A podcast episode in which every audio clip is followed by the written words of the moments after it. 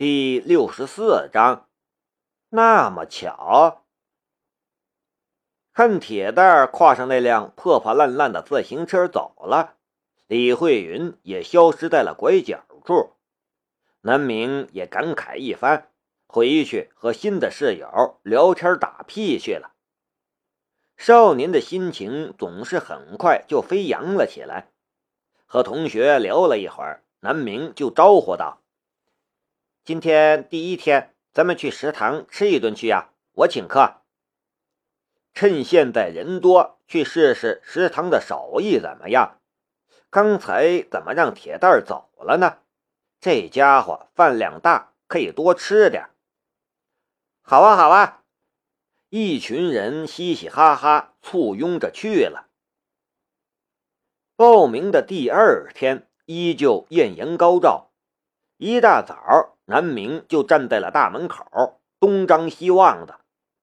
不过他并没有发现，在不远处的树下，一名戴着墨镜的汉子正小心观察着他。南明并不知道，昨天被他抱卵的那家伙还有一个同伴，一丝防备也无。看到南明落单，那墨镜汉子就慢慢走了过来。手中的麻醉药已经准备好了。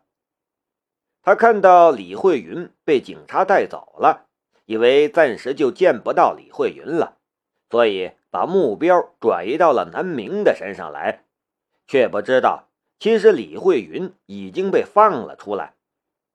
只要抓到南明，给他注射麻醉药，然后声称南明中暑了，就可以把他搬上车抓走了。上次南明一棍挑翻他的同伴，战斗力实在是太惊人，他可不敢正面和南明对上，更不要说这里其实人来人往，很不适合大动作。果然，和李土斌有关的人就没有一个简单人物。墨镜汉子慢悠悠走到了南明的身边，手刚刚抬起。就看到南明突然露出了笑容，一溜小跑出去。青阳大学侧门，张飞林一家三口拖着箱子，拎着大包小包从接站车上走下来，按照指示牌向校区内走去。校园里，警察、保安和工作人员在各个交通枢纽指挥着，分流人群。孩子们来上学，对全家都是大事儿。固然有像南明这样孤身前来的，但也有像张飞林这样全家老小齐上阵的。有的比较夸张的，七大姑八大姨都一块儿来了。倒不见得是孩子娇贵，上大学是被认为独立生活的开始，这对国人来说。也算是一个非常重要的仪式吧。楚阿姨一边走还一边感叹着：“哎，大城市就是大城市，人这么多。”说着抹了抹满头汗。一家之主的张全振这时候摆出了一副矜持样子，说道：“青阳也不算太大的城市。”京津沪才算是大城市，菲林考上大学了，你也没事了。咱老两口闲了就去旅游去。说着，放下了手头的行李，端起挂在脖子上的单反，啪啪拍了几张。这么一说，楚阿姨忽然觉得有些心酸。这好不容易养大了的姑娘，竟然要远离自己了。这才多少年呢？怎么就长大了呢？抬头看看这校园，又大惊小怪起来。这学校多大的地方啊！都快赶上咱县城了，就凭两条腿，要走到什么时候啊？一家之主的张全振这时候又要摆出一副臭脸。都说要买辆车，买辆车。就你死活不愿意，要是咱们开车来，哪还用来回倒腾？好啊，倒怪起我来了。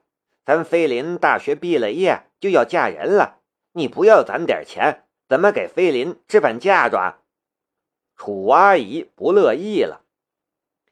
妈，张飞林瞪眼，怎么扯我身上来了？所以说才不愿意让老妈知道南明的存在。看你，看你，这是大学，是文明人的地方，你呀，一开口就一股大蒜味儿，少说话，有辱斯文。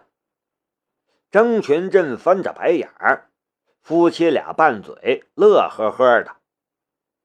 最近张全振每天都很开心，虽然女儿来上大学很不舍，但青阳也不远，马上就国庆节了。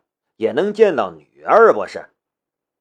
工作顺利，生活顺心，重要的是最近酒场少了。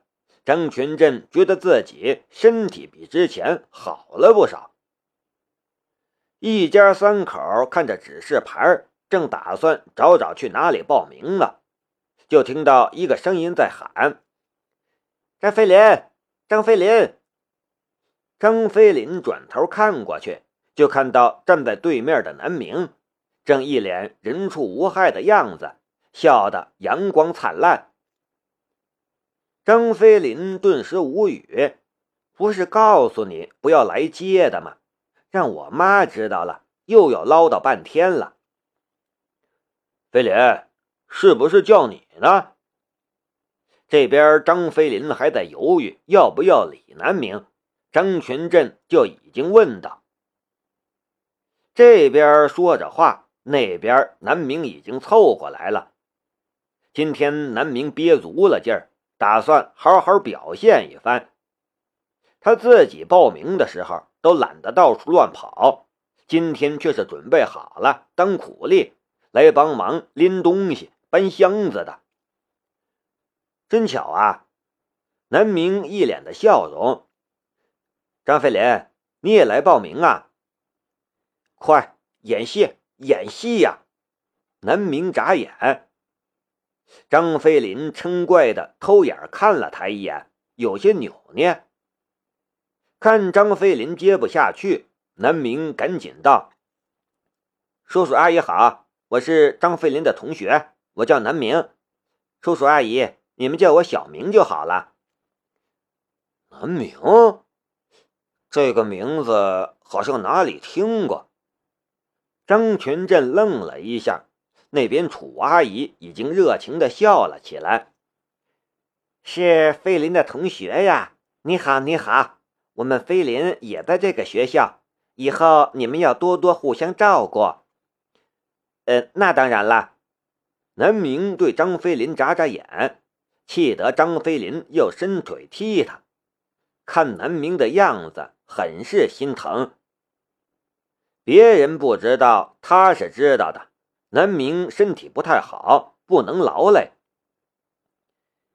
小明，你的行李呢？看南明全身上下一片清爽，就带了个小背包。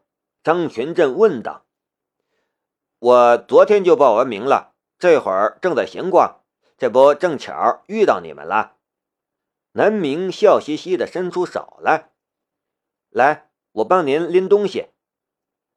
要是让铁蛋儿看到了，定然会目瞪口呆，大呼不可能！他家的超级懒少爷南明能自己出手拎东西？太阳从西边出来了吧？